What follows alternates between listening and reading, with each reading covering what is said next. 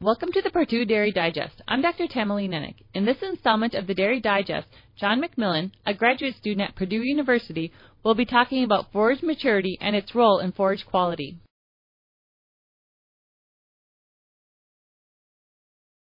Forage maturity at the time of harvest can greatly affect the overall quality of the finished forage product.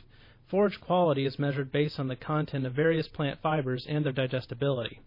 Plant fiber content is tested through two analyses neutral detergent fiber, or NDF, and acid detergent fiber, or ADF. Crude protein is another gauge of quality, as it is a measure of the amount of protein in the plant. Based on these three measurements of a forage, one can get a bearing on how one forage or maturity stage compares to another. One easy to remember quality benchmark is that high quality alfalfa has an NDF of 40%, an ADF of 30%, and a crude protein of 20%. Knowing how to compare one sample to another is a great tool to have, but what affects quality to begin with? The answer is plant growth stage.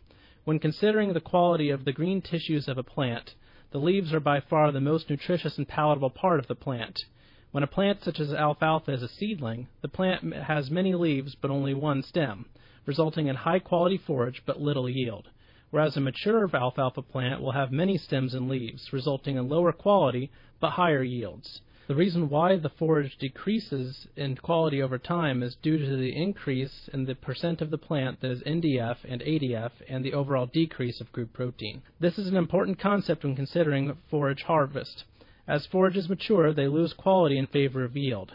As a forage producer, the challenge is to balance yield and quality based on crop maturity.